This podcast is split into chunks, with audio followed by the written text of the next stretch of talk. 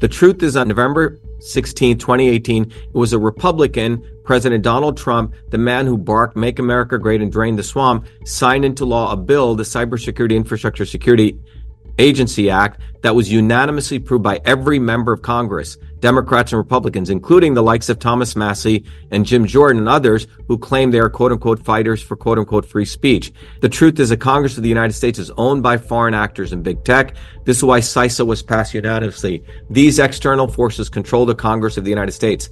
If we want to really help the American people, we have to end the occupation of the United States of America from Zionism. Sometimes we all need to recalibrate and do a systems check on our paradigm and our own belief systems.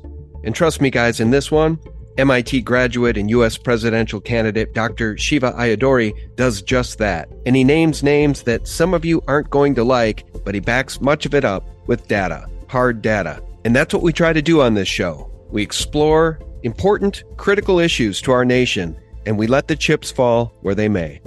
Thanks so much for tuning in, friends. Before we start, just a quick word about our sponsor. If you're trying to navigate market turbulence, why not set your course to Noble Gold Investments? With global uncertainty looming, your savings and retirement plan is under siege. But there's one asset that has stood the test of time, and that's gold. Unlock peace of mind that comes with owning gold, the ultimate safe haven. And if precious metals are new to you, Noble Gold Investments will hold your hand through the entire process. They have a team of experts who will guide you every step of the way. Thousands of investors have sheltered their retirement savings with Noble Gold Investments. Now, always do your own due diligence, and there's no investment guarantee of any type with any investment. But with gold at an all time high and looking to climb much further, this may be the perfect time. Open a Noble Gold Investments IRA and secure your future with a free 3 ounce silver American Virtue coin. Act now before it's too late. Call 877 646 5347 and claim your free gold coin before it's gone. Or just visit noblegoldinvestments.com right now. It's the gold company I trust. The link is below. Hey, friends, welcome back. Thank you so very, very much for tuning in. It's Sean from SGT Report with an extremely important interview. And in fact, it's my understanding that it is Dr. Shiva's first interview of 2024, and we're very delighted to have him back.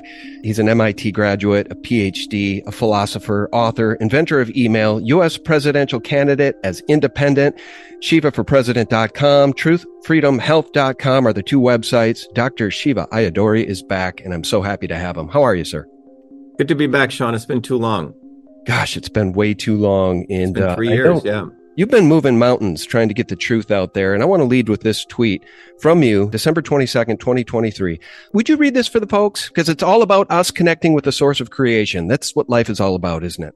Yeah. I mean, I have been a little bit quiet over the last three weeks, Sean. I've been doing a lot of reflection and I, this was the last tweet I really did. Um, and I think you can, let me bring it up here. I think you had it up. Yeah, I'll bring it back for you. Yeah, if you can bring it back up. It's a, it basically says life is ultimately about connecting with the source of all creation. My hope is you develop the wisdom to pierce the relentless deception you are bombarded with each day to see things and people for who they truly are. Be the light, Dr. Shiva. Mm-hmm. So I think it's a good way to start, Sean, because, um, you know, my life's journey has been really about trying to understand the systems, forces that are involved in uh, pretty much every that manifests themselves in everything we see around us. You know, you can start with your own physical body, um, and you can look around outside of your environment, and you can look at society, etc. And you know that that journey led me to uncover a lot of stuff we have at Truth, Freedom, and Health, the science of systems. But what comes out of this is that what's really compelling for me is, you know, from the last time we talked, Sean, you were one of the first people who covered our lawsuit, if you remember, right? Yeah, well, at that time it was against the government of Massachusetts, and now that lawsuit has moved against the U.S. government. It started with the government of Massachusetts, who was involved in um, violating, you know, um, a very, very important law called 52 USC 20701, which basically refers to the fact that during a federal election, all records have to be saved in connection with that federal election for 22 months. And in September of 2020, it was the government of Massachusetts which deleted the ballot images, which are the digital images that are the replica of the physical ballots, which have to be preserved, Sean, for 22 months. And pretty much everyone knows in Massachusetts, I won the Republican primary. You know, we had 3,000 volunteers on the ground, 25,000 bumper stickers, 2,000, you know, sorry, 10,000 lawn signs. We were everywhere. And the Republican establishment, fearful that I would win the primary and win the Democratic and win the general election for U.S. Senate, ran a bogus guy against me who had no lawn signs. I think he raised about 200 grand. We raised 2 million. That was Kevin and O'Connor, right? Kevin O'Connor, exactly. September 1st of 2020, when the results come in, turns out I win in the county where all the ballots were hand counted, paper ballots by 10 points. And in every other county, I lost 60 40, 60 40, 60 40, 60 40. And that led to me having to become an engineer again and then a scientist and apply those skills to understanding election systems. And I was the first to uncover the fact that the machines have a weighted race feature where you could multiply, if you got a thousand votes, I got a thousand votes, they could multiply your votes by a weight too.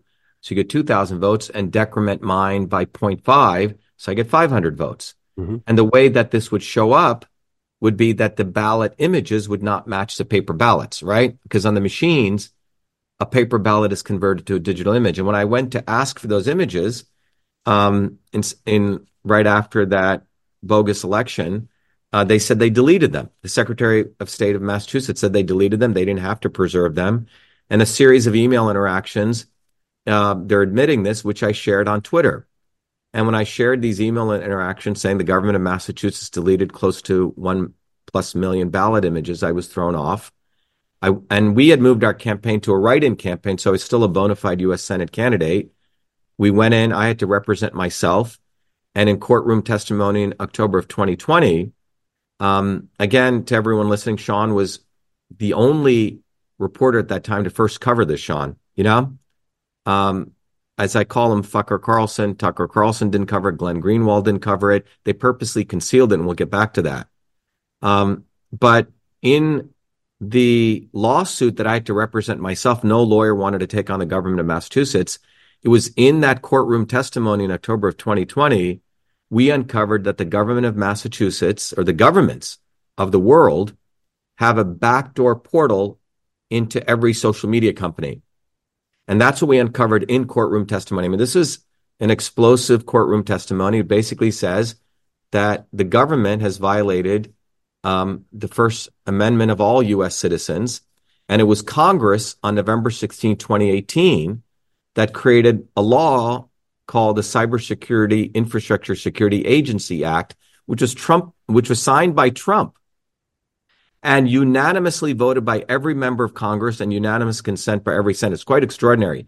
Every member of Congress voted aye for this law, and Trump signed it into law. And, and CISA was created, which is the organization that enabled the creation of this entire backdoor portal into every social media company. So all governments could silence their citizens. Now, in the United States, we have the First Amendment, other countries don't. So this is quite explosive. And I was put back on Twitter by order of the court. So it was a big victory. Uh, we won the the the TRO on this, which is the equivalent of a PI, preliminary injunction. And after I was put back on, unfortunately, I was put back on November 4th, 30 days after the election, you know? Mm-hmm. um, or, or 30 days during the middle of the election when Twitter is the most important platform. And then on February 1st, about a month and a half, two months later, when I once again shared the email interactions with the government where they admit that they had deleted ballot images, this time I'm permanently deplatformed between February 1st, 2021 until um, December uh, 2022. All right. And during that period of time, we filed, you know, we escalated our lawsuit. And that is when we discovered that the government had created playbooks. And if people go to winbackfreedom.com, again, Sean, you covered this, we discovered those playbooks, actual manuals created at Harvard at the Belfer School of, and a project they called Defending Democracy, an anodyne term. Hmm. and it was done by Republicans and Democrats funded by the Atlantic Council out of England. All right, because England doesn't like the First Amendment. And this entire organization, there was a big org chart that I developed. People can go to winbackfreedom.com and see that. And in that org chart, we lay out the fact that it was the Secretary of State of Massachusetts, Chief Legal Counsel, who was the one who I had exposed. She was central to all of this. She was on the board of CISA. She's over the Election uh, Institute over at MIT. She's at the Belfer School. And her and all of this cabal of left wing and right wing Republicans and Democrats. And there we go. That's that chart. And this was put into our lawsuit. And in May of 2021, the judge is quite appalled when I expose all this. And he um, said, You know, you've done an incredible job representing yourself. I have the authority to appoint you a court appointed lawyer. So he appoints me a lawyer to help make my case, at least, at least that was the apparent statement that was said, stronger. So I would then, uh, it would survive appellate review. This is interesting because Pierre Omidyar, who's the founder of eBay, mm-hmm. who also founded The Intercept, supposedly this, you know, you know, uh, breaking, you know, newspaper, uh, uh, Uh, which would expose the truth, do investigative reporting. Well, by the way, where Glenn Greenwald worked. Yeah, I was just going to say they got rid of Glenn, didn't they? Well, it's a it's a long story. I mean, Glenn's part of this nonsense too. Okay, but Pierre Omidyar is the one who funded the backdoor portal into Twitter. Okay. He's the one who funded the Center for Internet Security, which was the way that government contacted a nonprofit. And then the nonprofit did the dirty work, Sean, to silence political dissidents like myself. You say? US citizens. Right. So what emerged out of that lawsuit was we had uncovered long before Twitter files, long before the bullshit with Elon Musk acting like he's a fighter for free speech. And you covered it, Sean, and a few other people did, right? we had uncovered the entire backdoor portal, the entire architecture in plain view in 2020 and 2021. The judge, you know, we were winning this lawsuit, appoints me a lawyer. I didn't know at the time. Later on, it turns out he was also representing Dershowitz, okay, mm-hmm. against Epstein. And he, a few days before our next hearing, he says, Shiva, look, you're going to be a hero. Simply get back on Twitter. This is in July of 2021. He goes, but drop all your claims. You know, when you file a lawsuit, you have different claims, Sean. My one claim was to be back on Twitter, which is called injunctive relief. The others were, you know, RICO, which is criminal on how all these people work together. Um, we were going after the Secretary of State of Massachusetts in his individual capacity, and we had all the predicates of law. It was a very strong case. And my own lawyer says, look, you're going to be a hero, drop all the claims against the government, but just get back on Twitter three days before he was supposed to take seven weeks to f- make all the lawsuit briefs even better, Sean. I had to fire him. He said, It's my way or the highway. So I said, Fuck off. I fired him. He didn't think I was going to do that. And then I spent 72 hours writing all the briefs myself, Sean. Hmm. And then when I go into court, everything's flipped. The judge is now against me. The opposing defendants, remember, it was me against seven lawyers now. It's Ayyadurai versus Twitter and the government of Massachusetts. Three lawyers from Twitter, three lawyers from the government, one lawyer from the National Association of State Election Directors. And it was like a pit of vipers. This was during COVID. So thousands of people were on watching the lawsuit. And they were trying to crucify me, Sean, that, oh, why did you fire your lawyer? My, the defense, my defendant's attorney are saying how great my lawyer was mm. when he was a scumbag. Beholden to the bar. Yeah. So they flipped everything. And I didn't, you know, then they wanted to file criminal charges against me, just scaring me. For what? How, why did you fire your attorney? Right. Um, you know, just just making, you know, this is you're violating Rule 11. These other claims against the government are frivolous claims. When all those claims had been there for already six months before that, since October of 2020. So the judge flips and they thought they'd strong arm me. So what I did, Sean, was and then they sealed my lawsuit. What you just see on winbackfreedom.com. First time, no one has ever heard of this, a civil lawsuit being sealed.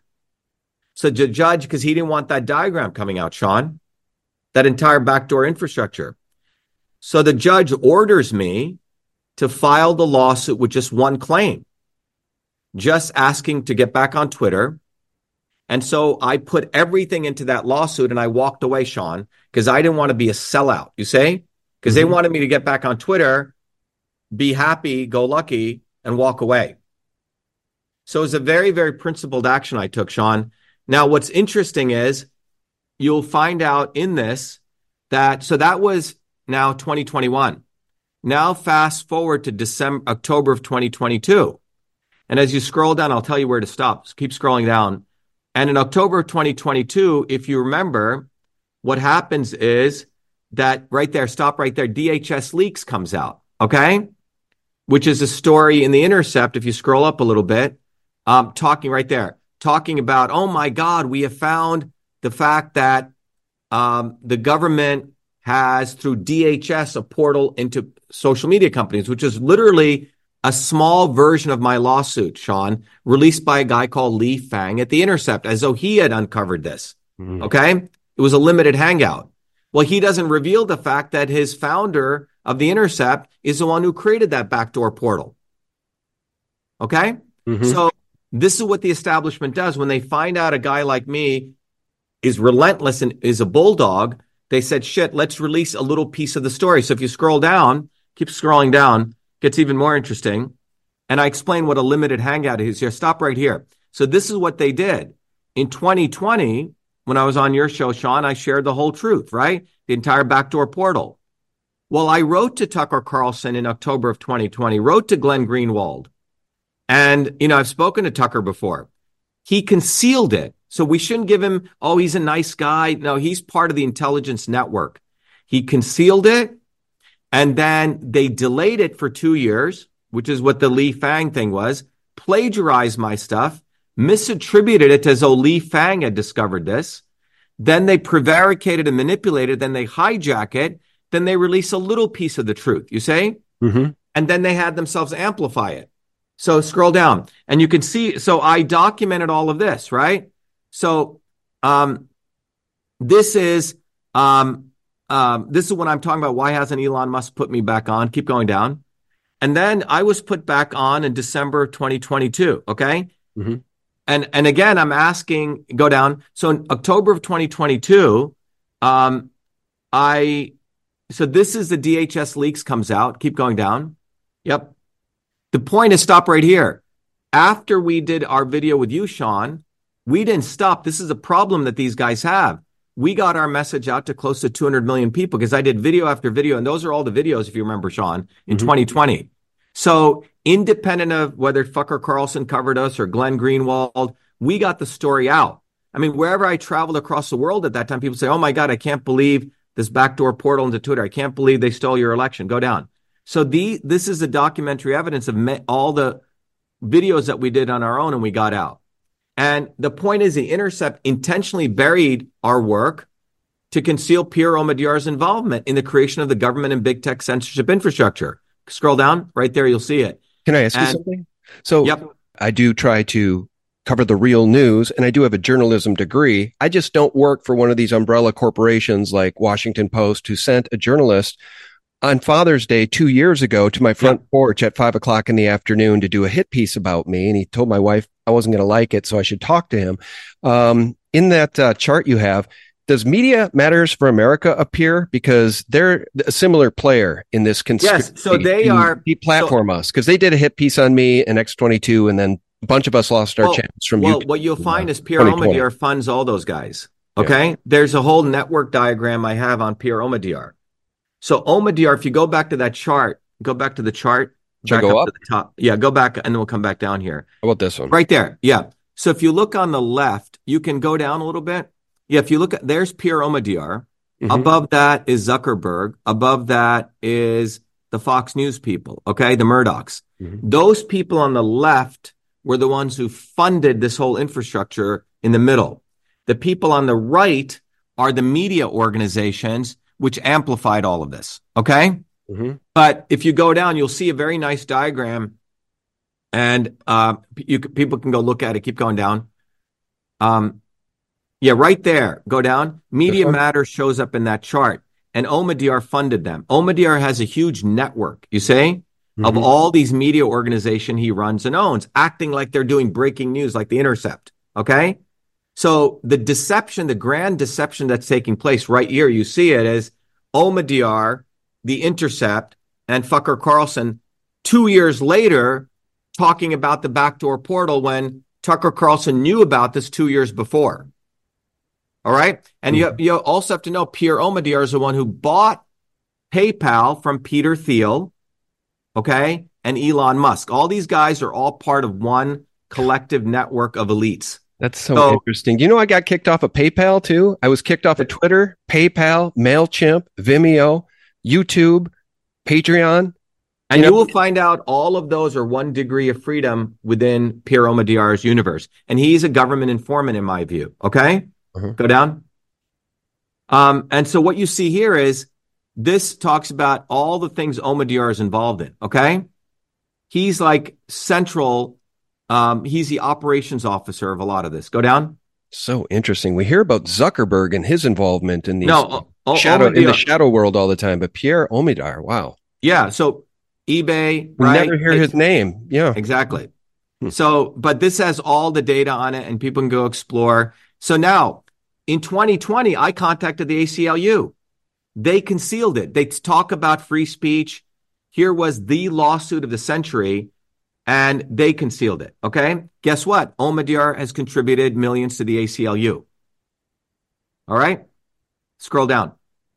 And you'll see this gets so at in 2020, I reached out to the ACLU. You know, you would think they would want to cover this, right? Go down. Um, and then here is me writing to Fucker Carlson. Okay. Mm-hmm. So around the time you and I spoke, Sean, that's October of 2020. I said, look, we just filed a lawsuit, right? Go down. And then we got a landmark victory on October 30th, right there, telling Tucker Carlson we discovered that there's a backdoor portal into Twitter, right? mm-hmm. and you should cover this. And not only that, I won the a preliminary injunction by a federal judge. All right, nothing, silence. Go down. And then in May of 2021, um, this is the next thing I sent him, right? Because now the judge ordered Twitter in. It's the only case that's Ayyadurai versus Twitter and the government. Why would you not cover this? You know, you're talking a big game. Fox News acting like they care about free speech. See, first case showing government works hand in glove with Twitter. Mm-hmm. This is, look at the date, Sean, 2021. Okay. Mm-hmm. When you could have done something, when you could have had an impact reaching millions of people. Go down. He did nothing. And there's the lawsuit, the, our winnings, our order that we got. Go down. And then two years later, Tucker Carlson supported the dissemination of the DHS leaks. So now the Intercept does their limited hangout story and they say, "Oh my God, we've discovered this backdoor portal into Twitter," and fucker Carlson acts like Mickey the Dunce, and he says, "quote This seems like a really important story, which for some reason is being ignored." Right there in the transcript, see that? This seems like a really important, and that's so he puts Lee Fang on, gives him the limelight, who is you know hand in glove with the Intercept. Yep. And in that story, Lee Fang never talks about the fact that it is the Intercept's founder who created the Center for Internet Security, which is a backdoor portal. Doesn't even mention our lawsuit. They all act like they're doing Mickey the Dunce. This is COINTELPRO, like we were talking about. This is pure CIA shit. Yeah, we were talking and, about COINTELPRO before yeah. we recorded, and uh, before I hit record, and, um, you know, at some point, I do want to play your uh, swarm intelligence video, just a snippet from it so that people understand how 10,000 people, the quote unquote elite, I would call them the satanic elite, manipulate 8 billion of us for power, profit, and control. And the way they're maintaining power, p- profit, and control at this point is through the venues you're describing right here. These shadow, I would call this the shadow government. Right. And they use the fake anti establishment people. Tucker Carlson is as he's so establishment that every, and and that's oh my god Tucker left Fox. He was forced to leave Fox. Bullshit.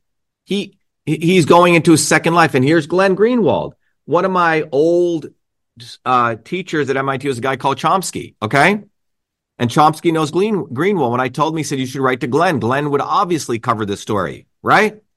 Supposedly the guy who talks about government Again, Greenwald acts like he's against the intercept, right? I'm convinced Green, Greenwald's all part of this. If you notice, Greenwald covers Vivek the Snake, acts like he's anti-establishment. So you have a new neo-establishment media complex developing. Greenwald, Fucker Carlson, Alex Jones, all of these people, and they're all playing the big grand deception on people.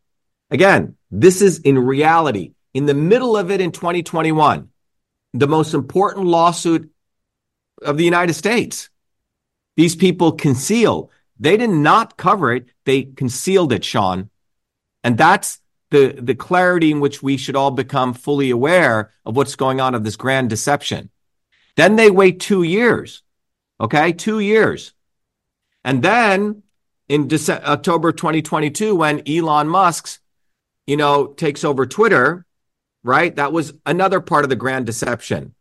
The grand deception is that the previous regime at Twitter was so blatantly fascist that they needed to bring in a new regime.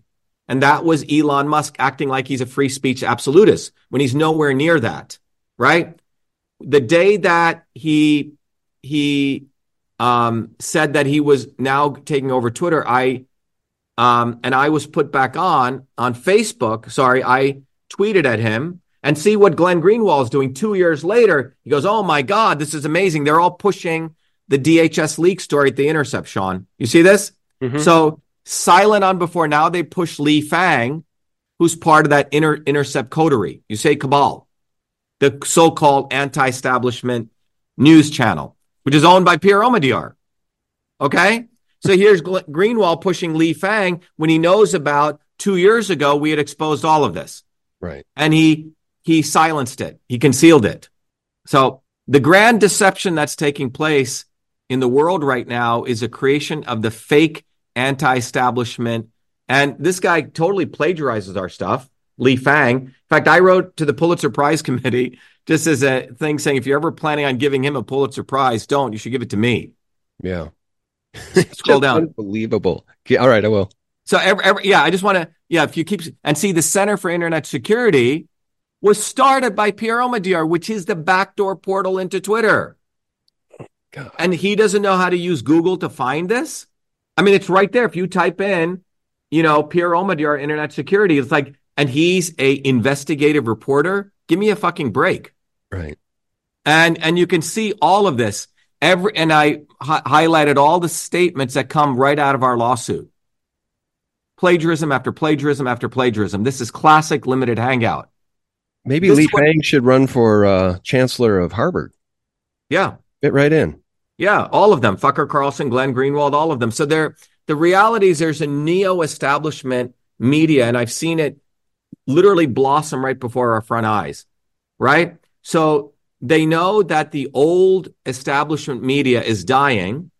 So the powers that be, the intelligence agencies, are now going to push Tucker Carlson, you know, Alex Jones, right? Glenn Greenwald. You know, they're creating their fake heroes, the booby effing Kennedys, the Trumps, the the the Vivek the Snakes, Tulsi Gabbard. These people are being positioned because people are breaking with the establishment, Sean, and they don't want them to break. The swarm needs them stuck to them. And this may be a good point to play the swarm video. Who is the swarm? Yeah, let's do that. I've got it all queued up. One second. Yeah. It's really the grand deception. The grand deception is what is taking place. Yeah. Uh, relentless deception. Swarm intelligence for power, profit, and control. Here's a snippet. So if you're an elite over here and you're looking at those 8 billion people, how do you know you're achieving your goal? Are people getting fat, meaning unhealthy? Are people getting dumb, which means ignorant? Are people happy, which means are they being entertained? Are people divided? Are they isolated, disconnected? They don't want people here connecting with each other. Are people feeling helpless? Are people looking to the elites to save them? And they like that. They like when people here are looking to them, the enemy here, for their saviors. They really love that. They want people to be disorganized and they definitely want people to be helpless. This is what they want. If you do not want to unite among people here and find who your own leaders are from below, they are quite happy. They're achieving their goal power, profit, and control. Now, how do they do this? You're going to realize it's not any one group. It's an interconnected, tightly knit group. They're all closely interconnected. In fact, they all go to the same restaurants. They have all their kids going to the same equestrian shows. They all shop at the same place. They all go to the same parties. It's a big club and we ain't in it, to quote George Carlin. Yeah, it's just disgusting. You know, I, I must have dropped the ball then. I don't know why you haven't been on in three years. I apologize. I mean, only the biggest story in the world, and I wasn't trying to cover it up. I just, you know, moved on, had other guests on. No, you co- you covered oh, it, Sean. Sean, you covered I it. I should have covered it more. yeah. Since I'm a victim of the same exact thing. Well, the good news is, Sean, we haven't let up. Um, there's still a statute of limitations because I was thrown off in February 2021 now I'm going at the belly of the beast. It's not just the government of Massachusetts, it's the government of the United States. And I want to share with your viewers the lawsuit that I just filed, you know, end of last year. And I did it on my own. I'm going to represent myself. It seems like when I fight myself, Sean, I do a lot better than when I'm, uh, oops, working with these.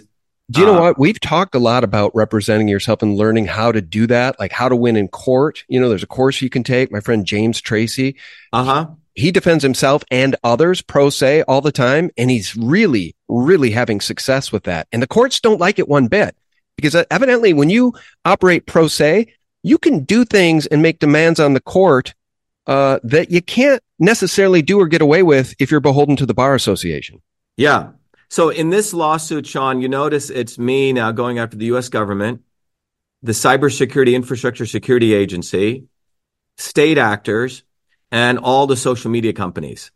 And I just want to le- read a couple of points that really go at the heart of this. This says this case is about the weaponization of a coordinated infrastructure of government and ostensibly private actors to silence the political speech of a U.S. presidential candidate and a former candidate for U.S. Senate, the plaintiff, Dr. Shiva Ayyadurai, uh, criticizing government actors. It was Dr. Shiva who was the first victim of this infrastructure and the one who first discovered and shared the existence of this in- infrastructure in Ayyadurai versus Twitter, long before Elon Musk's Twitter files, DHS leaks, in Missouri versus Biden in a censorship diagram, network diagram that was accepted as evidence in federal court. So there you go.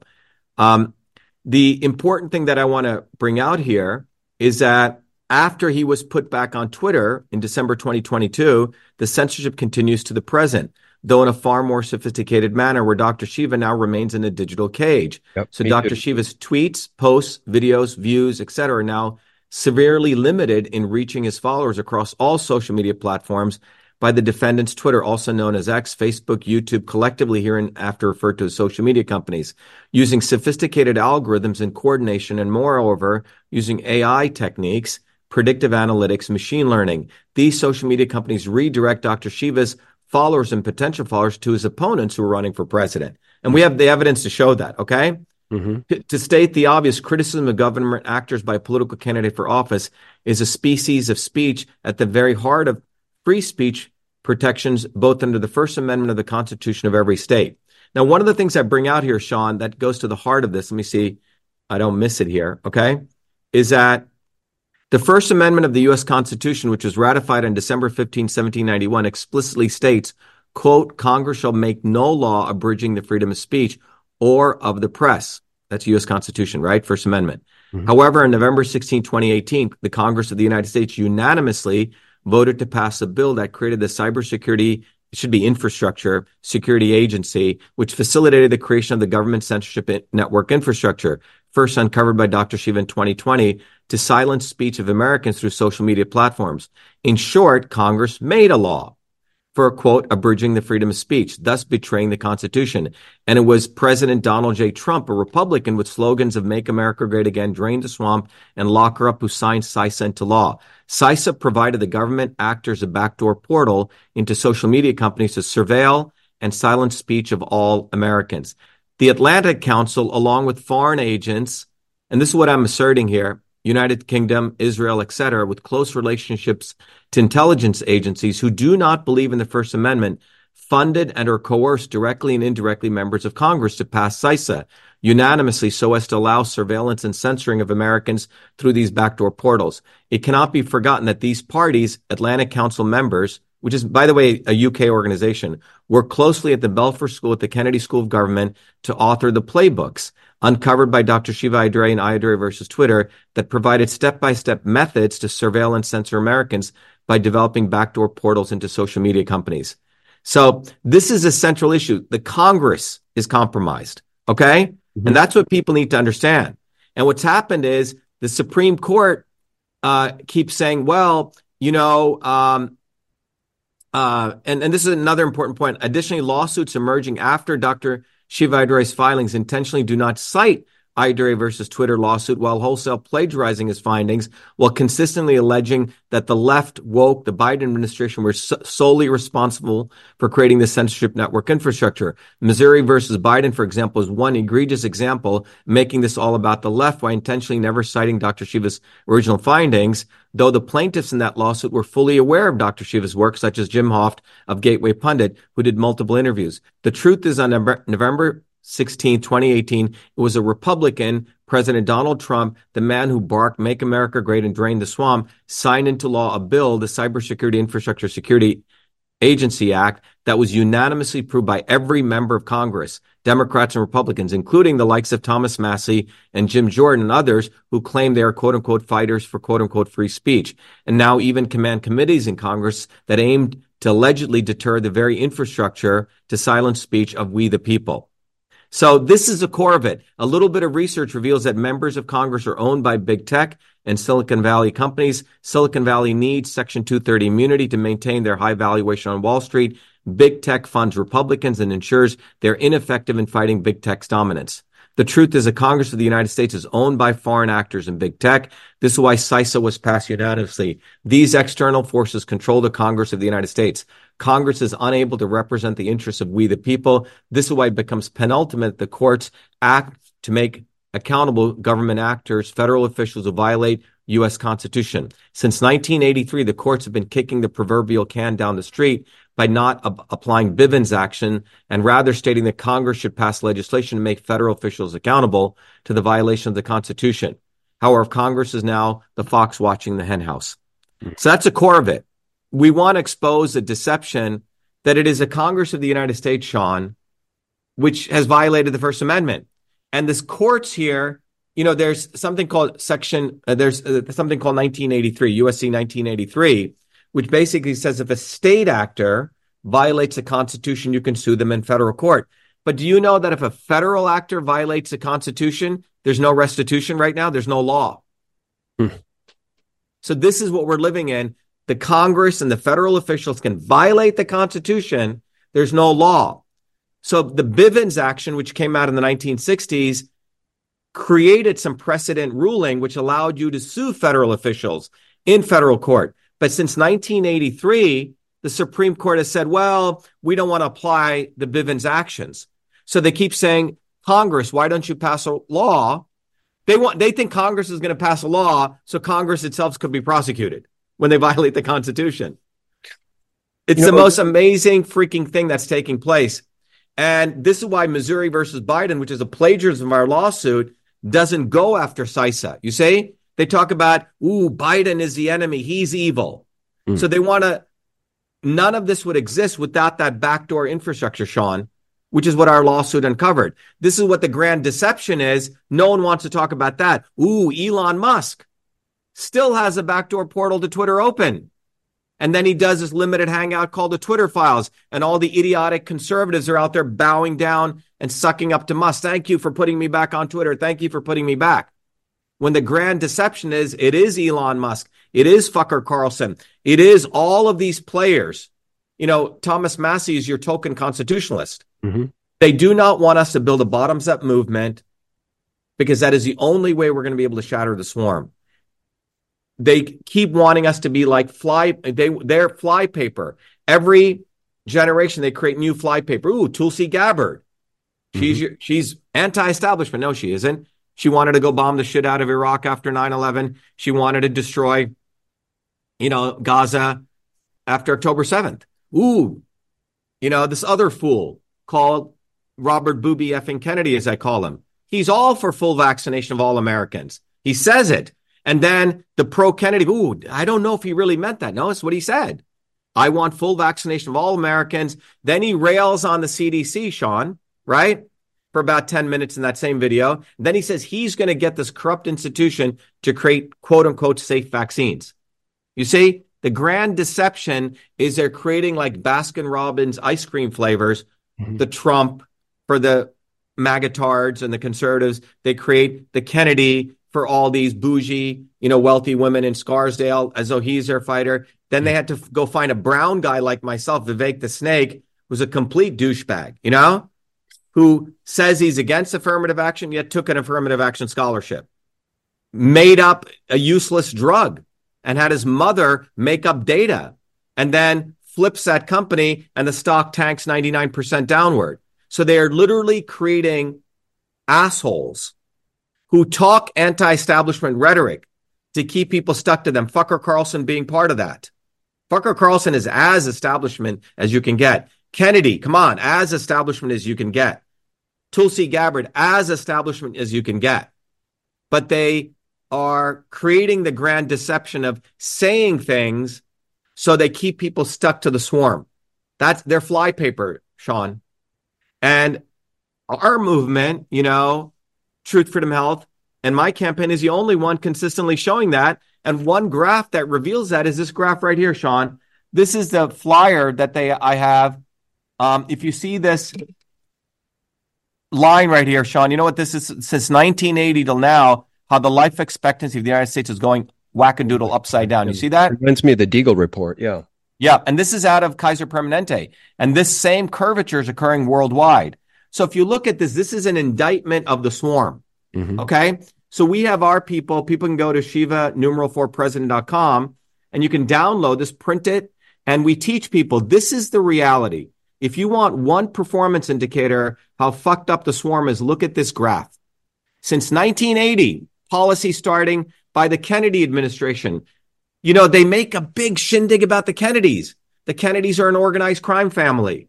So one wing of the organized crime family gets shot by another wing, and oh my God, we're supposed to feel sad for them. This is a mental psychological manipulation they do to us, Sean.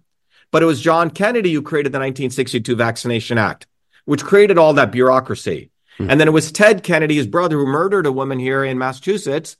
24 years later, he was a co-sponsor of the Senate bill, which protected all the pharma companies, and National Vaccine Injury Program which indemnified them. And now you have this other Kennedy, a fool, who made sure everyone at his home who came into his Hollywood home had to be vaccinated. He says he's for full vaccination of all Americans. When I ran in 2020, he endorsed his nephew in the middle of the pandemic, who was for full vaccine mandates and for full mask mandates. You see, these people speak from both sides of their mouth. But what's fascinating, Sean, is the issue of Zionism is like a litmus test. Yeah. That exposes we talked them. about this, guys, on the pre-call before I hit record. And I said, what I find very refreshing about the way the winds are blowing right now is the fact that people like Tucker are taking on this issue of Zionism and what's happening in Gaza, right? Between Israel and Palestine because of people like Ben Shapiro foaming at the mouth to level Gaza. 14,000 babies, 14,000 children dead. That's the official count. I'm sure the Real count is much higher. But you know, I loved your headline on that flyer. The lesser of two evils is killing your children. See, this yep. is the thing we need to wake people up to is the fact that the lesser of two evils can't be an option anymore because they're destroying our country from within. They're literally we have to, destroying we have to go, us from within. We have to go back to Fucker Carlson, Sean. We can't give this guy credit. He is basically the tip of the spear of the swarm. Okay. Deception. That's who Tucker Carlson represents. He is created. He's allowed to exist. He's allowed to get all those views on Twitter. Well, can I ask you things. something though? Do you think it's a steam release valve? People, here's my thought. So yeah. Vivek, Tulsi, Tucker, Elon, RFK Jr., the way the winds are blowing globally is towards nationalism towards sovereignty, away from global government. All right. The people don't want it. The people don't want forced vaccinations. The people don't want to abdicate their sovereignty to the World Health Organization. The people that are awake don't want funny money printing presses anymore. Corrupt currency leads to a corrupt society and a corrupt world. And that's where we sit right now as this nation state just surpassed $34 trillion in debt. And if you want, I'll play well, more than that. Pony baloney. Oh, I know, 200 trillion in unfunded liabilities. It's yeah. an absolute yeah. shit show. And, you know, how do we extricate ourselves from this shit show? Yeah. So let's talk about solutions. First of all, the, this is a critical thing, Sean, that people need to understand. The way that we're going to get out of this is not by following the not so obvious establishment. of Fucker Carlsons, of the Glenn Greenwalds, of the Tulsi Gabbards, of the Donald Trumps, and all this. And this is what's historically happened, Sean. What has happened throughout history. Let me show you a um, a. Uh, th- th- this is what's fundamentally happened, and this is the wisdom that I put out in that tweet. You see, when you look back at the arc of American history and you look back at the arc of world history, there's one thing that's consistent that shows how change has always occurred. It's occurred decentrally by people's names we don't even know, Sean, building what we call bottoms up movements. The elites figured this out as I talk in the swarm video. So they know that as people start to awaken, in the old days, they would smash them through absolute fascism. You follow? And then after the 1950s, after the McCarthy era came, they saw all these movements that were rising up in the United States that won many, many concessions from the elites. So then they said, shit, we can never have these bottoms up movements that took place in the late 1800s and early 1900s ever coming up. And again, most Americans have not read American history. It was in 1886, four American workers were shot for fighting for the eight hour workday. Sorry, hanged in Haymarket Square. Seven American workers were then shot in Milwaukee, Wisconsin, fighting for the eight hour workday. But it was during the period of the late 1800s and mid 1900s, as the GDP grew, all wages grew because the American working class was hardened, steel hardened to fight for their rights. And by the 1950s, the elite said, shit, we cannot occur, we can't have these bottoms up movements. So McCarthy branded all these movements, Sean, as communists being run out of Russia, the Red Scare. That was what the right wing did. And then the left wing branded, took over all the absolute, really, there were a lot of organic bottoms up community unions, trade unions coming up. The left wing took over those unions. So, with the collusion between the left and the right, by the 1970s, there were no more bottoms up movements in the United States anymore, Sean. And you can see between 1970 to today, the American pie has grown, the GDP, but the wages of the first and second income quartiles has shrunk. So we have two American pies right now. And during this period from 1970 till today, there's been maybe 2 million people who took to the streets to protest in 900 strikes.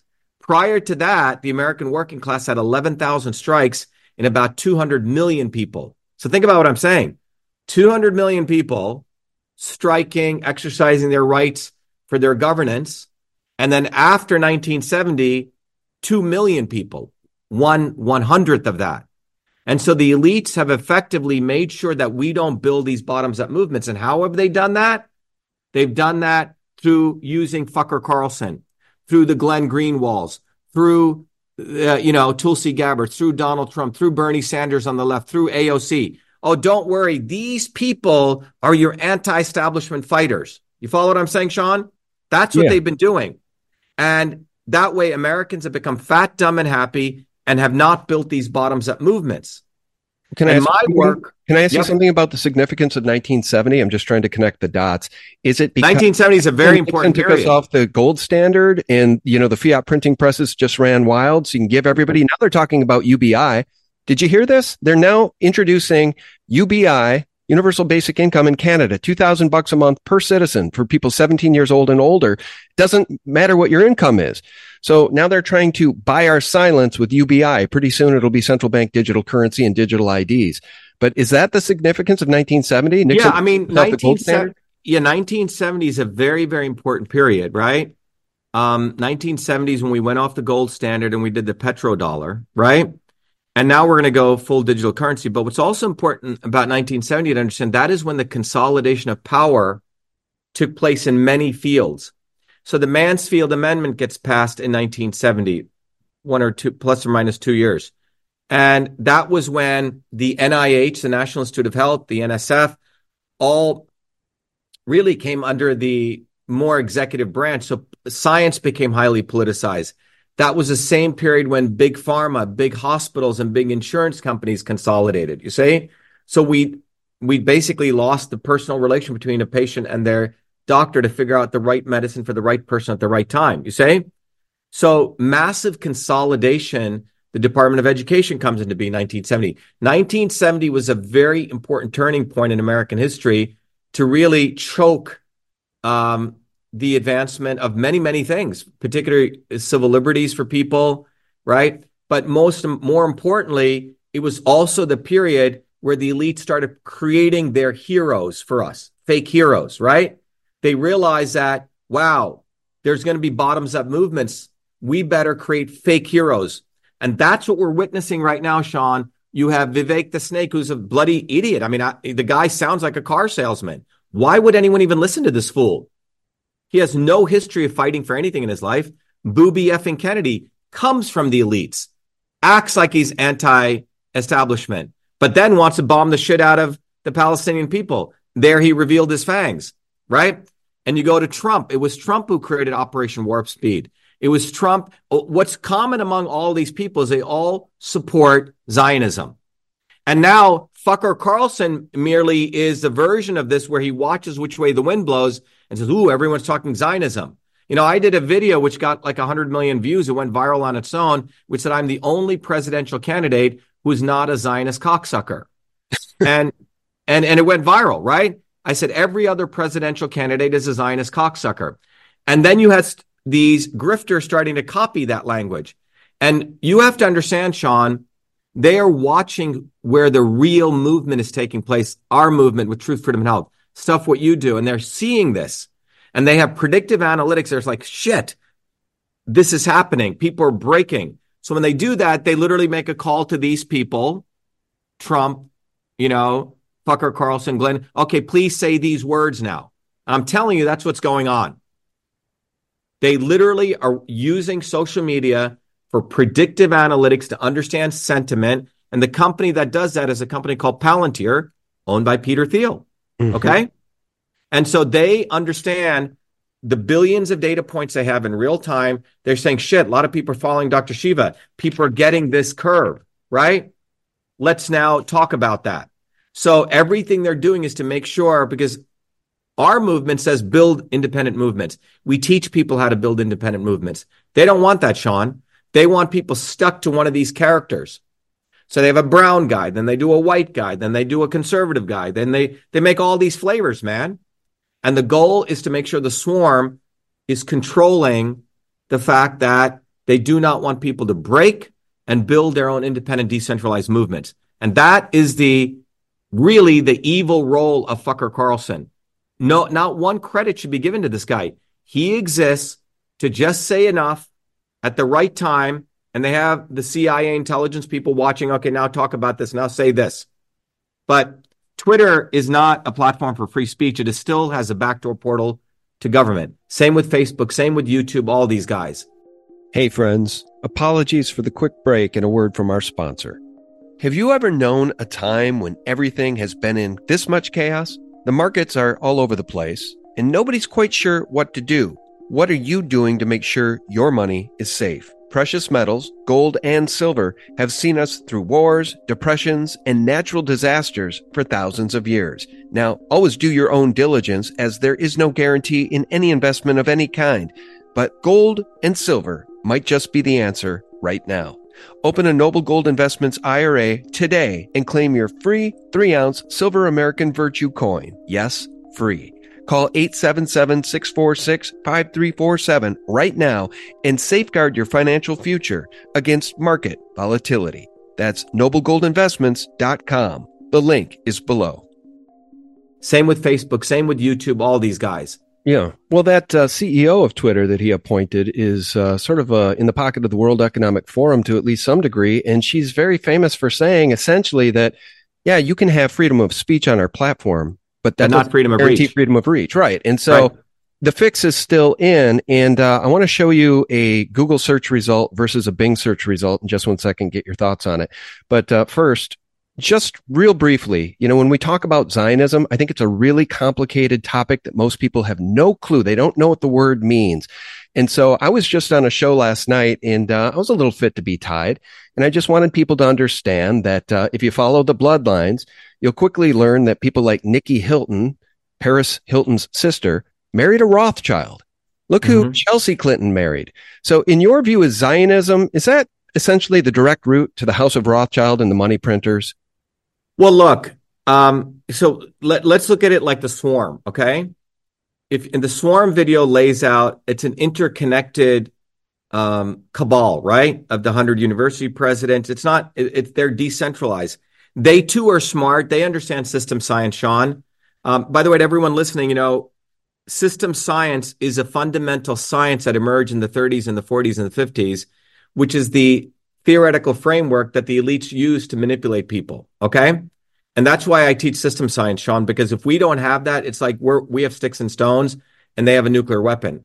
But when you look at Zionism, Zionism is no different than Nazism, which is no different than Indian Brahmanism. Okay? And what am I talking about? At the root of Zionism, Nazism, and Brahmanism is this fundamental concept that a small set of people, and they use religious allegories to support this, okay, or religion.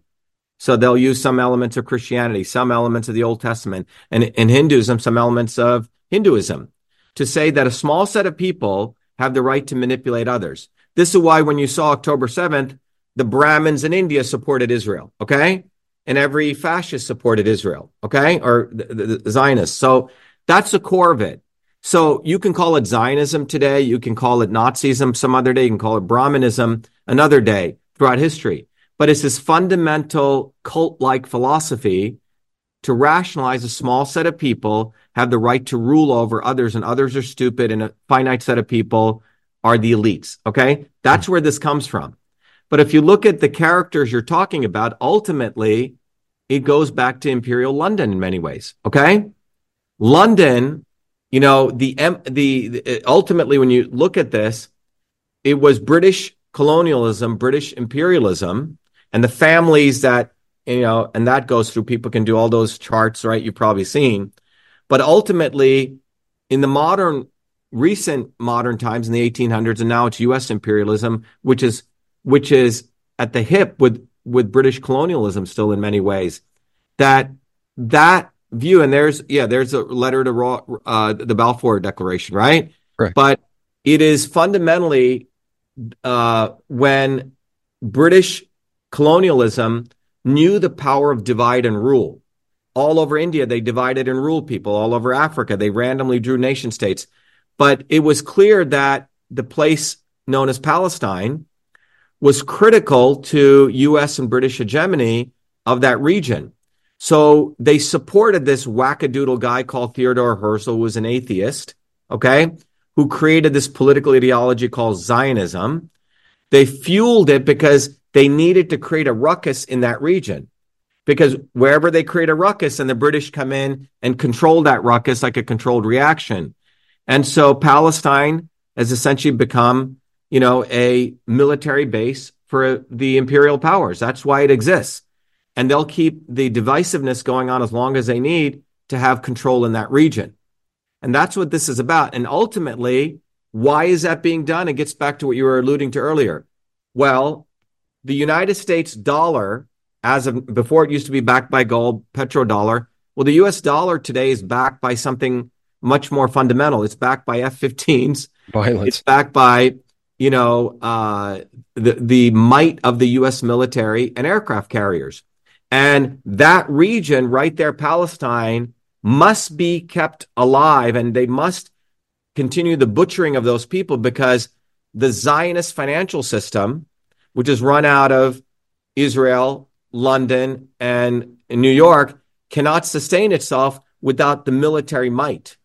Because the only reason they're able to print money, not because of gold or petrodollars anymore, but because of the US military might. And that is the that is what Britain and Israel serve with, with the United States to enforce that military might, to butcher people every once in a while, to show the might of the US military, because without that might, you can't print money. The reserve currency status of the United States imperialism cannot exist without military might. So the dollar is now backed by, you know, aircraft carriers and, you know, F 15s, right? It's not backed by anything else anymore, Sean. Right. That's why Israel and Zionism is key. So Zionism controls the financial system and it also supports the military subjugation of pretty much everyone else on the planet, a la, you know, Israel. let me ask you this. Um, so, for those of us who actually care about humanity and have two eyes to see and two ears to hear, people really are waking up in droves. I think the Great Awakening is real. And so, when I mentioned the idea of a steam release valve and name some of these people who you think are really just COINTELPRO folks, isn't it true, though, that this Zionist cabal is really at risk of losing total control because people are waking up. And I think what's happening in Gaza is really a litmus test for humanity. Because if we would allow that, and like if you're going to foam at the mouth to just keep it going, like Ben Shapiro does, well, then don't you deserve that at home? Because we're going to get the same thing here. And I just think that people are waking up and the cabal is finding themselves in a tough spot because there's a sea change in the way people are thinking around the globe and they're sick of the colonialism and they're sick of the Gaza butchering and they're sick of the dead children. I mean, not everybody. I wish everybody felt that way. But do you think that there's a um, chink in the armor of these people at this point because they don't have full control over everybody's minds? Well, this is what's going on, Sean, and we have to be very aware. And um, we have to be, we have to have our eyes wide open that the elites are very clever. Okay, they're not dumb. Have you ever heard of this thing called learned helplessness? Yeah, I have. Okay. You know, it's a very famous experiment that was done in the 60s, right? With mammals, and they did it with humans late, later on, basically showing that if you give uh, the human being, if you repeatedly train and train a mammal, um, that no matter what it does, it's not going to help itself, right? It eventually gives up. Okay. And it changes the limbic structure in the brain. It's called learned helplessness. So here's what I believe is going on at a much more devious level. And that's why we have to awaken to this. They know with all this quote unquote social media and all the news, we're all watching our iPhones and we're getting all this news, right? So this is where the conundrum is. Not the conundrum, but the reality is truth is not sufficient for liberation. So, you know, we, we shared the truth of the backdoor portal on Twitter in 2020. When did Fucker Carlson talk about it? Two years later. Okay. Delayed truth is deadly. And then giving pieces of the truth is deadly. So what you now have is people are talking truth all day. Oh my God, did you see this? Did you see that? Showing dead babies of Gazans, right? Now, what is that doing to the limbic structure in the brain? This is very, very important to understand because in 1980, I, re- I led one of the biggest protests here in Boston. You may remember 1980. It was Ariel Sharon who did who literally drove tanks right um, in in in in the Palestine occupied territories. Remember this, right? Mm-hmm. And we had massive protests here. And guess what? Those protests I notice would get taken over by the same liberal, quote unquote, liberal Zionists. Cease fire now. Peace for peace in Israel. Cease fire now. Peace in Israel. And I saw this bullshit. What are you talking about ceasefire? Ceasefire doesn't mean jack shit. All it means is Israel gets to go two steps forward and one step back. So what's happened is, again, this is a grand deception in all every area, be it elections, be it the issue with vaccines, be it the issue with genetically engineered food, be it the issue with Palestine, be it the issue with every issue we see. The elites know how to have their people come in and take over these movements.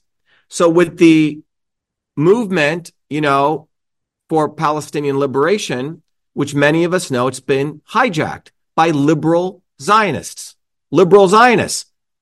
And they're liberal Zionists in the sense they feel bad that all this stuff is coming out on the news. They don't want, we don't want, if you notice their slogans, right? We don't want blood on our hands. You've heard those slogans, right? Sure. they're not really concerned about liberating and ending the occupation. You see, ending the occupation is a very different slogan than ceasefire now.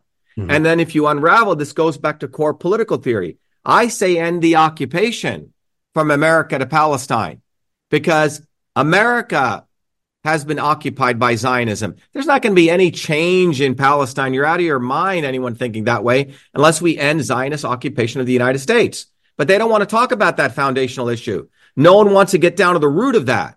So they'll say, Oh my God, yeah, they killed the Gazans. Oh my God, blah, blah, blah. Look at these pictures. And they'll play those over. And you see the grifters on the internet do that. They're getting their clicks, they're getting their views. Little 20 year olds. But it's not solving the fundamental issue, which is we need to end the occupation of Zionism in the United States. 100%. All right. So 100%. as long as we don't talk about that, it's all bullshit. It's part of the learned helplessness. It's going to perpetuate this because people realize that Netanyahu and whether it's the liberal Zionist or the open Zionist, they're going to do whatever the hell they want. They, we're not going to talk about ending the occupation. We're not going to talk about the 200 trillion, you know, cubic feet of natural gas, which all the Western powers want, right? We're not going to talk about the millions of barrels of oil in the occupied territories, right? None of that will get talked about. Pictures of babies. And I've seen this for 40 years, Sean. And you see all those ceasefire protests. And I look, I was in Utah collecting signatures to get on the ballot. There were these guys wearing their Palestinian things. Here were these bougie Palestinians, man, driving around in their BMWs. They have their little drones. They do their little protests and they go. But they did not want me to speak. Why is that? I'm the only anti Zionist candidate. They wanted to keep it in their clique, take pictures, raise money off of it. And I've seen this for 40 years, Sean. The wealthiest Palestinians live in Kuwait. Right. They've been talking about liberating Palestine. And you look at the, the, there's you don't have to be Jewish to be a Zionist. There's Muslim Zionists. Biden says he's Saudi a proud Arabia. Zionist. What's that? Biden says he's a proud Zionist. He says you don't I know, but be there a are- Zionist, and I'm a proud Zionist. Right, but they're Muslims who are Zionists. They're Christians who are Zionists. Oh, they're Hindus who are Zionists. Zionism basically says that you believe in the hegemony of a small set of people subjugating other people. And Zionists butchered the Jews in the Warsaw Ghetto and they collaborated with the Nazis. So we have to understand that all of these protests over the last 40 years, they've done nothing. Nothing. We may have to we have to really look at this because they've been run by liberal Zionists and their supporters in the Muslim world, in the Hindu world, in the Christian world, in every world. Because fundamentally they're all tied to Zionism.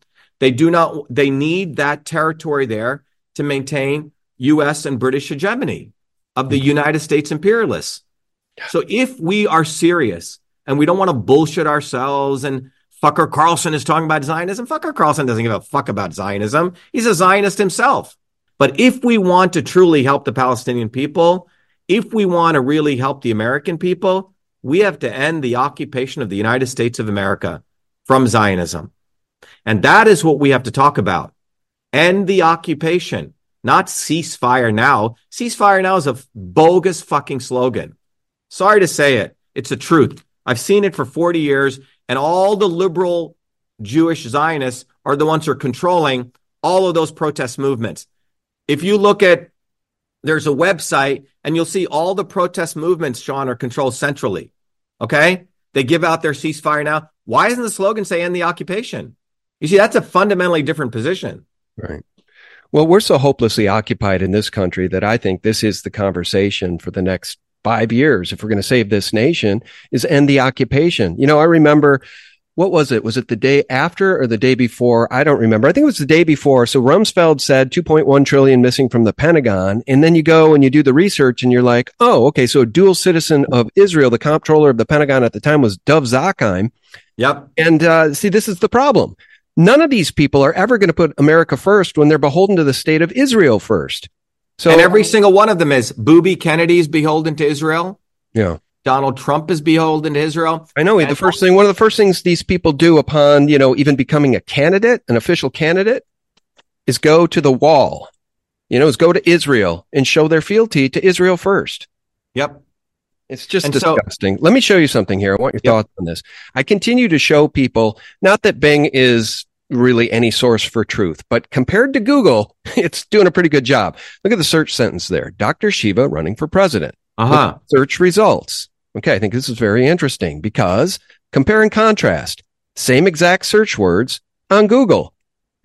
He's running in the 2024 U.S. presidential election as an independent. Ayyadurai, who is not a natural born citizen of the U.S., is constitutionally ineligible to serve as president. But just look at the difference. Compare. By the way, that's false. You know, that's a false statement. but of course, it's Google, you know? But okay, well, explain And- to and who runs to people- Google? yeah, explain to people how you are constitutionally allowed to run for president. Yeah. First of all, if you go back to that, it's important to remember an Indian lackey runs Google. Okay. Sundar Pichai. One of the things I want to point out is during colonial times, Sean, in India, the British used to get all these Brahmin, brown skinned guys to subjugate their own people. You follow? Mm-hmm. The British Empire ran its apparatus using Indians. You got you see what I'm saying? Yep.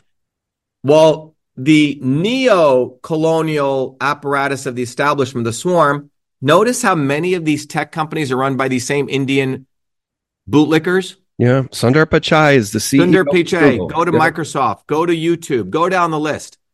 Because the British Commonwealth countries do not give a fuck about the First Amendment. Most Indian elites are racists.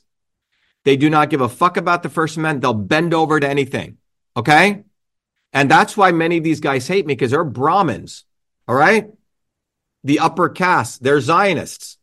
And they don't know what to do with me, Sean. So Sundar Pichai is a fucking, you know, beggar. Okay? The head of Microsoft is a beggar. All of these people it's fascinating to me as an Indian origin person, right?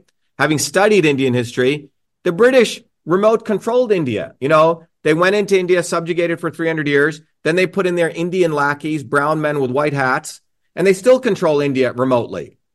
And now at a world level, all these Indian bootlickers are running all the tech companies. Right. And they will, they don't give a fuck about America. They don't give a fuck about the First Amendment. They don't give a fuck about anything.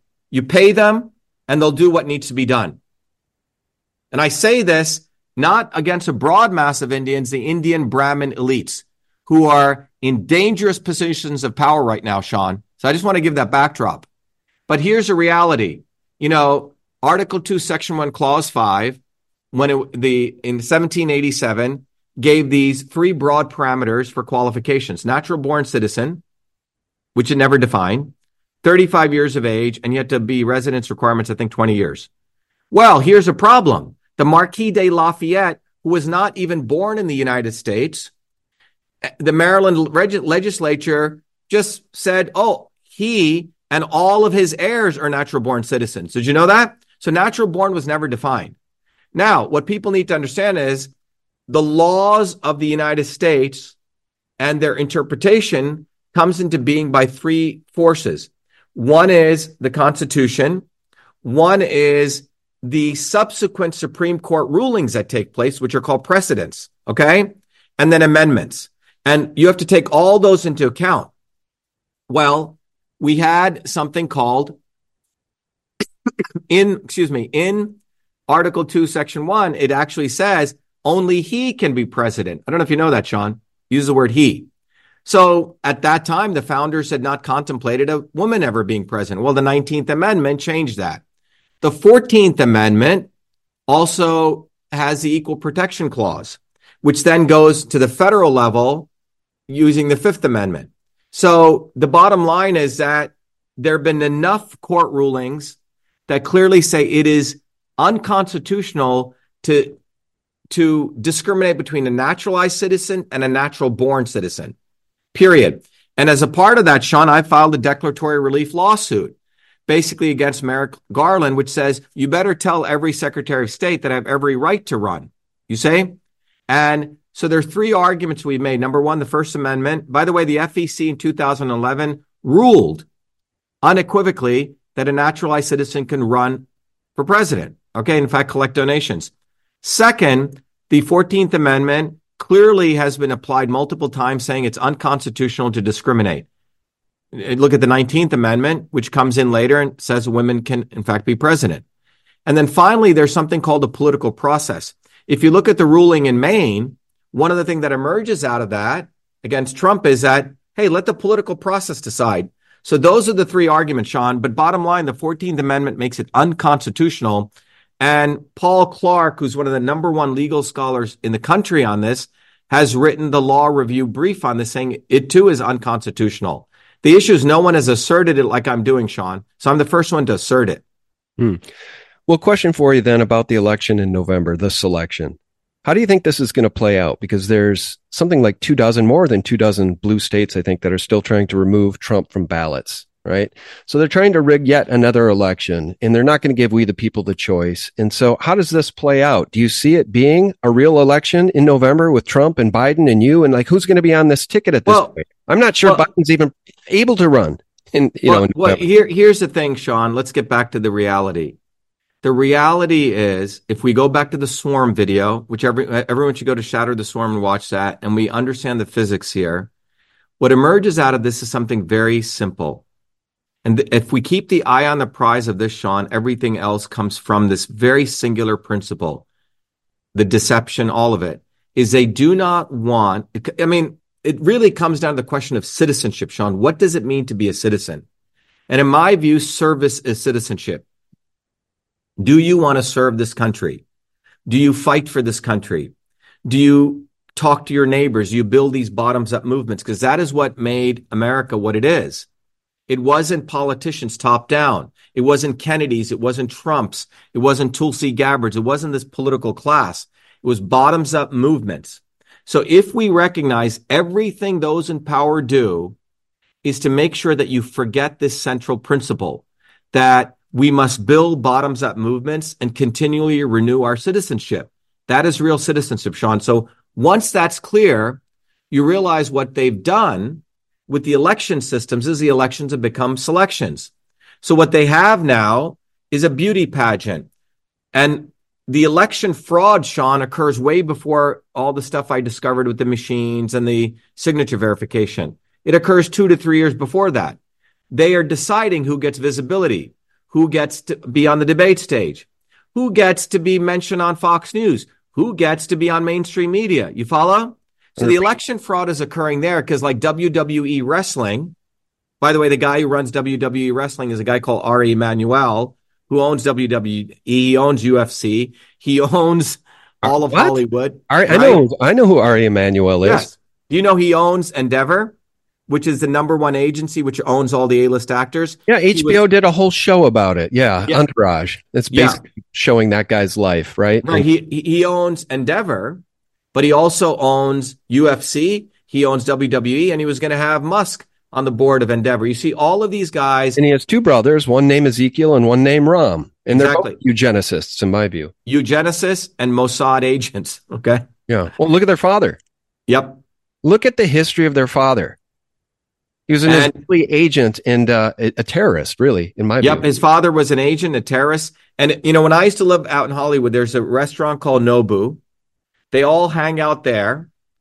Rahm Emanuel was a mayor of Chicago, the chief of staff for Trump. Rahm, uh, Ari Emanuel was Trump's agent. Oh, wait, go back. Rahm Emanuel was the chief of staff for Clinton, I think. No, Obama. Obama, I'm sorry. You said Trump. You said Trump. Yep. Yes, but Ari Emanuel, who owns the platform of theater, he owns political theater, Hollywood theater, boxing theater, and worldwide wrestling theater. You say all the tools to manipulate the masses. Well, he was Trump's agent. He's Joe Rogan's agent. All right. You have Really? one guy. You Are you one. kidding me? So I you didn't say UFC in that mix, right? Because UFC is that's Dana White's organization. No, no, no, no. It's owned by that's owned by Endeavor. And Dana's just the president of it, or what? Yep. Yeah, but go look at it. And and WWE he he bought from Vince McMahon for 6.7 billion. So think about what I'm saying. They have the lowest form of entertainment WWE to keep the masses entertained. Another higher form UFC, right? All the A-list actors are owned by Endeavor, okay? You don't jump. A-list as you know there's a caste system in Hollywood. William Morris Agency which was Endeavor. And then political theater. Trump was going to appoint him his chief of staff, Ari Emanuel.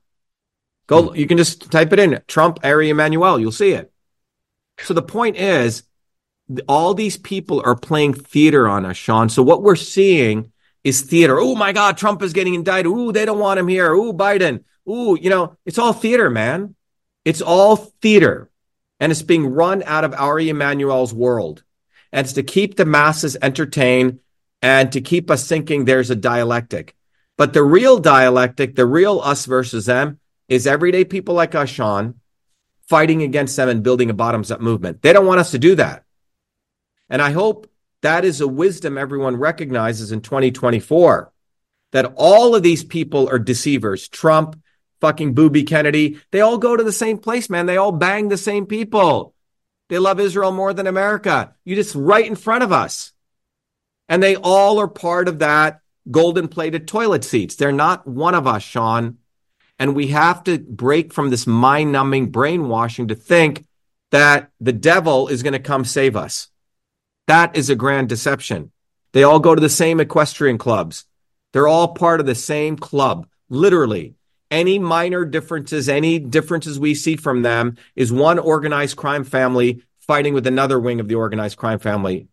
Sean, we as the everyday people have nothing to do with this. We have no, we should not, we should have no sympathy for any of this. And that's the mind numbing brainwashing we need to break from in 2024. And that's when I say the lesser of two evils, you know, mm-hmm. it's all of them. And so I encourage people, you know, so our goal is to build a movement, Sean. So our movement's global now. I tell people to go get one of these bumper stickers, shatter the swarm, you know? People in the United States can go get one of these bumper stickers. Now, why do I say these bumper stickers? Because a hundred thousand people see them on your car, Sean, and you can, no one can really do anything about it, you know? And then we tell people to go to Shiva for President, download this free flyer. You learn what's going on to your child, that your child's lifespan is going to be shorter than yours. And this is brought to you by all the elites, by Trump, Biden, Kennedy's, you know, Carter's, Bush's, every one of them. Every Hollywood celebrity, every major scientist on the planet is responsible for this. Every academic. This is why we need to shatter the swarm. And then over here, we teach people our movement, truth, freedom, health. People need to understand system science. And then every Thursday, Sean, it's a long day, we do a town hall, which starts with healthcare, economy, governance, innovation, education, and environment. And, and we give people practical solutions, Sean, they can do right here and now. How, how they can protect their immune system, how they can teach their kids how to think. The government ain't going to do anything, man. So the elections are selections. It's all, and our goal is during the midst of it, my running for president gives people the opportunity to break out of this mind numbing brainwashing. 100%. Well, I know that you've uh, slaughtered some sacred cows during this broadcast. And uh, you know what? I just wanted to let you roll because you're extremely bright. And uh, there must be something to this MIT graduate thing because the other guy that I really like to listen to, who's also an MIT grad, apparently he graduated in the top 1% of his classes, Michael Saylor who's the big Bitcoin guy. And boy, uh-huh. guy talk. He is just brilliant. You want to talk about our money system and how corrupt money corrupts the world? Well, listen to Michael Saylor talk about Bitcoin, which he believes is a potential solution. Actually, I think he believes it is the solution, which is why he's gone all in on Bitcoin. But anyway, just a compliment to you. I just wanted to shut up and let you roll in this one because you're very, very, very, very smart. And I'm so glad to have you back. And I'm sorry if I dropped the ball. We should have had you on several times every year over the last three years. That's well, let's we, we can do that again, Sean. I mean, I think if today is a good day as we start the new year to really talk about this grand deception, break these sacred cows. But the real thing is people need to recognize we have a solution, Sean. People should go to Truth, Freedom, Health. People should come to our open houses. We're educating people on the systems approach to looking at the world, Sean. And you know, I created the first email system. I created Echo Mail, CytoSolve. But to me, this itself is an innovation. It's not any one thing. We teach people the same stuff that the MIT engineers learn, foundations of systems, the same thing George Soros learns, Kissinger learns. And then we, if you scroll down a little bit, Sean, um, we have those two videos. Um, you may want to play, Sean. Well, people should play one of those videos, The Shatter of the Swarm. You already played that. And the right one is What is Truth, Freedom, Health? Then if you scroll down, Sean, we have gear people can look at, but we now have a community. We have wonderful testimonials people should read. We have a history of winning, big wins and small wins. Go down. So we want to educate people that we can win. Now, right here is an important part, Sean. There's lots and lots of information out there, but you can see information is not making our world better.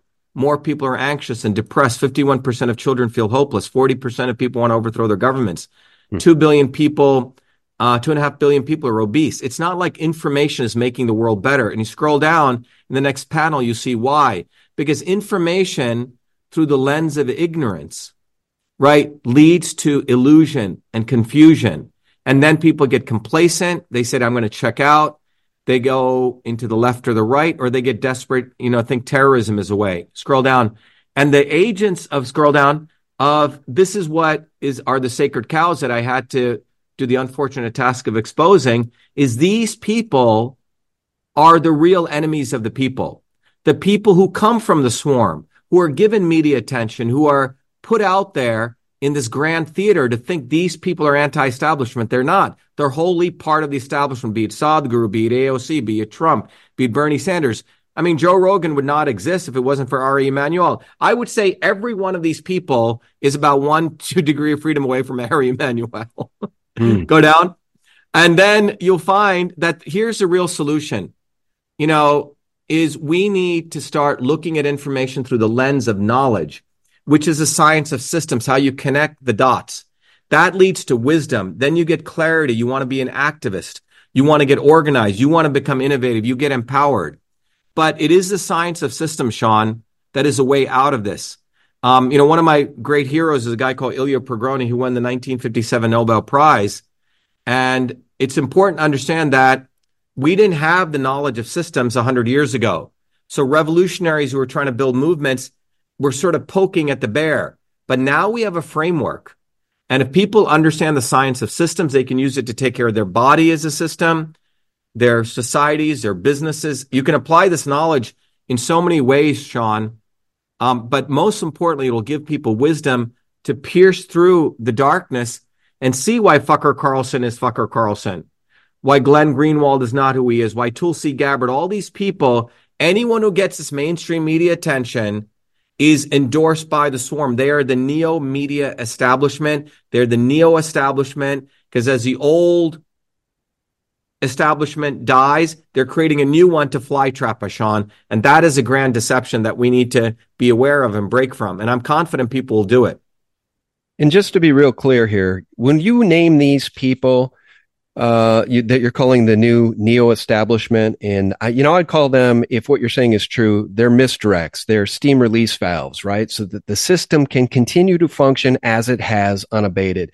But uh, you're not giving people like George Soros, and oh, a better example might be Mika Brzezinski, the offspring of Zygmunt Brzezinski, who wrote the Grand Chessboard. You're not giving the real criminals that we know and have talked about for years a pass, right? When you name no, these no, these are the real criminals. I mean, look, the NBCs, ABCs, da da da da da. These are the real criminals. What I'm saying is historically, Bezos, Sean, Washington Post, yeah, all of those people, right? But we are one step ahead of this. Okay, because what has happened historically, and this eh, people should come to our open house. We do every Thursdays at 11 a.m. and 8 p.m. because it's it's global. We do two sessions, and we discuss this. Look, here's a fundamental issue: Do you want to change the world, or do you not want to? That's the first question. If you say I want to change the world for better, then you have to get very serious. How are you going to change it? Glenn Greenwald, Fucker Carlson, Donald Trump? You have to really ask yourself are they the opposition? And what history shows is these people are the not so obvious establishment. And whenever people have broken from them, that's when change occurred overnight. I'll give you an example, Sean. During the Vietnam War, right? A lot of young people did not want to go halfway around the world and kill yellow people, right? They, they didn't want to get drafted. So at that time, the obvious establishment who was pro war was Barry Goldwater, right? They wanted to bomb the hell out of the Vietnamese. It was a quote unquote right wing Republicans. And so many of these counterculture hippies were all pro Democrats, right? They were the party of peace. And then in 19, so after eight years of doing this, nothing, the war just escalating.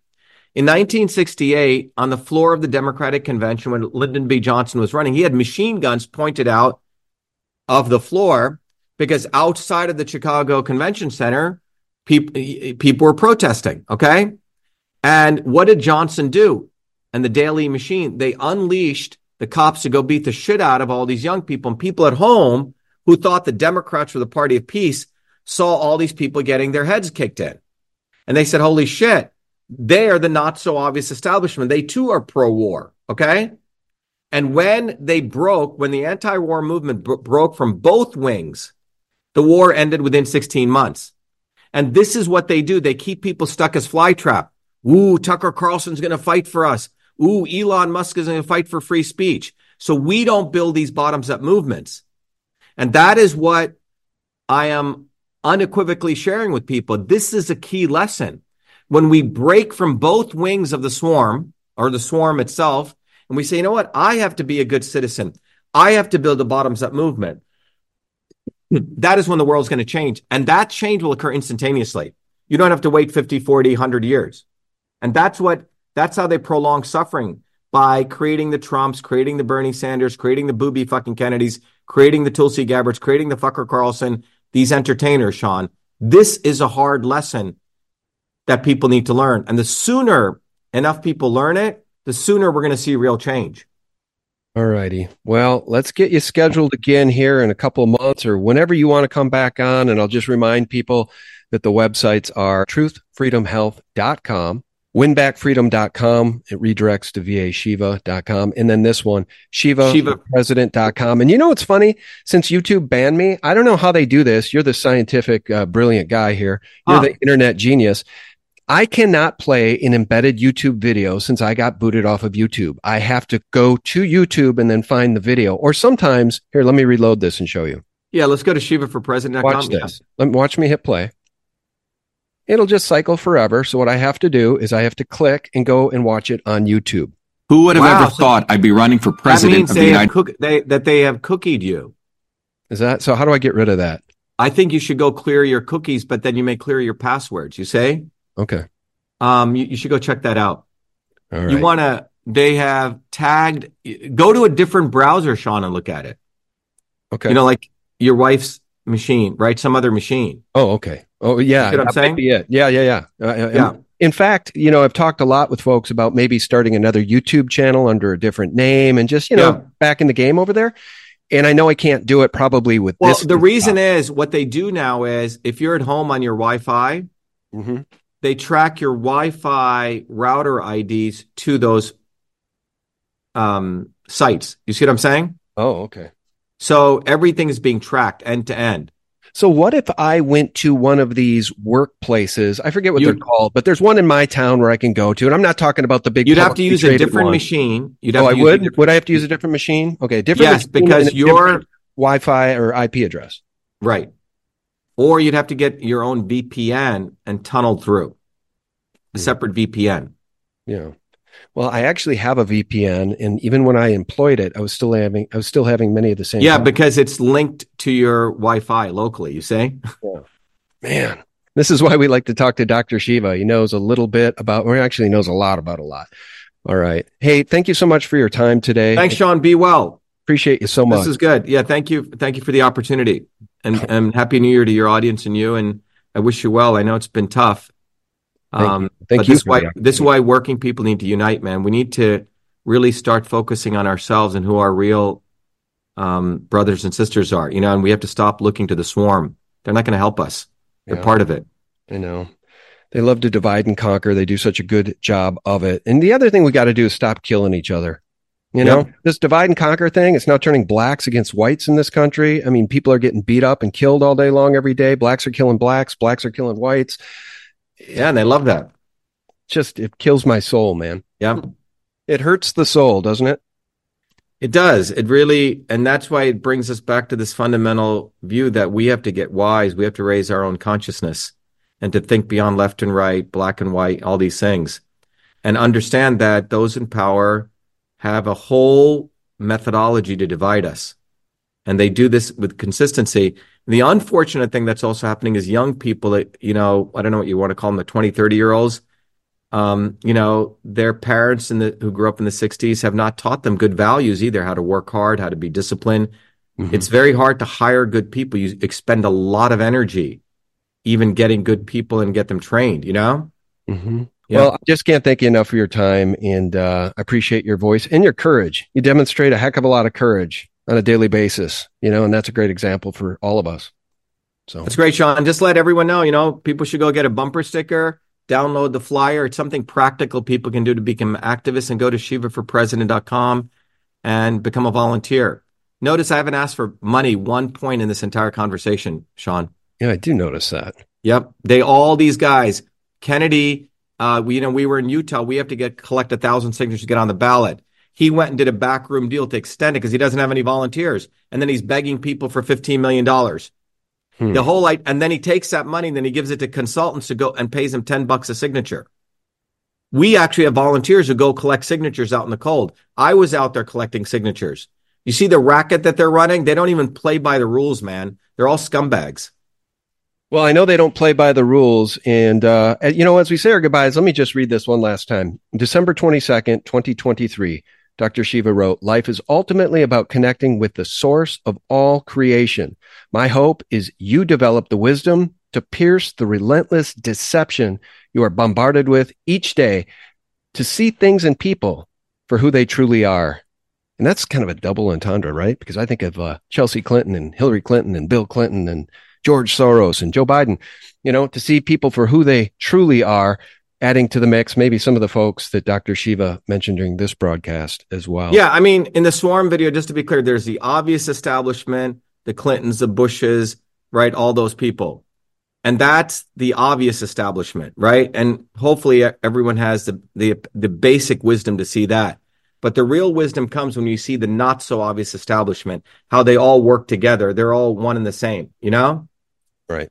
You're waking up a lot of folks, and I thank you again for your time. Guys, our guest has been Dr. Shiva Ayyadurai. And if you want to support him, which I think many of you probably do, I'll leave the links below.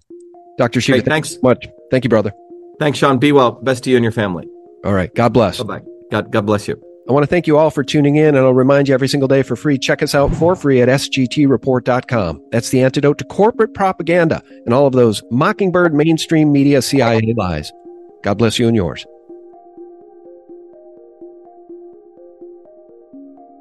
It's in this situation where inflation induces producers to weigh their financial well being against their moral integrity that inflation starts to actually corrode honesty and social moral integrity in the marketplace.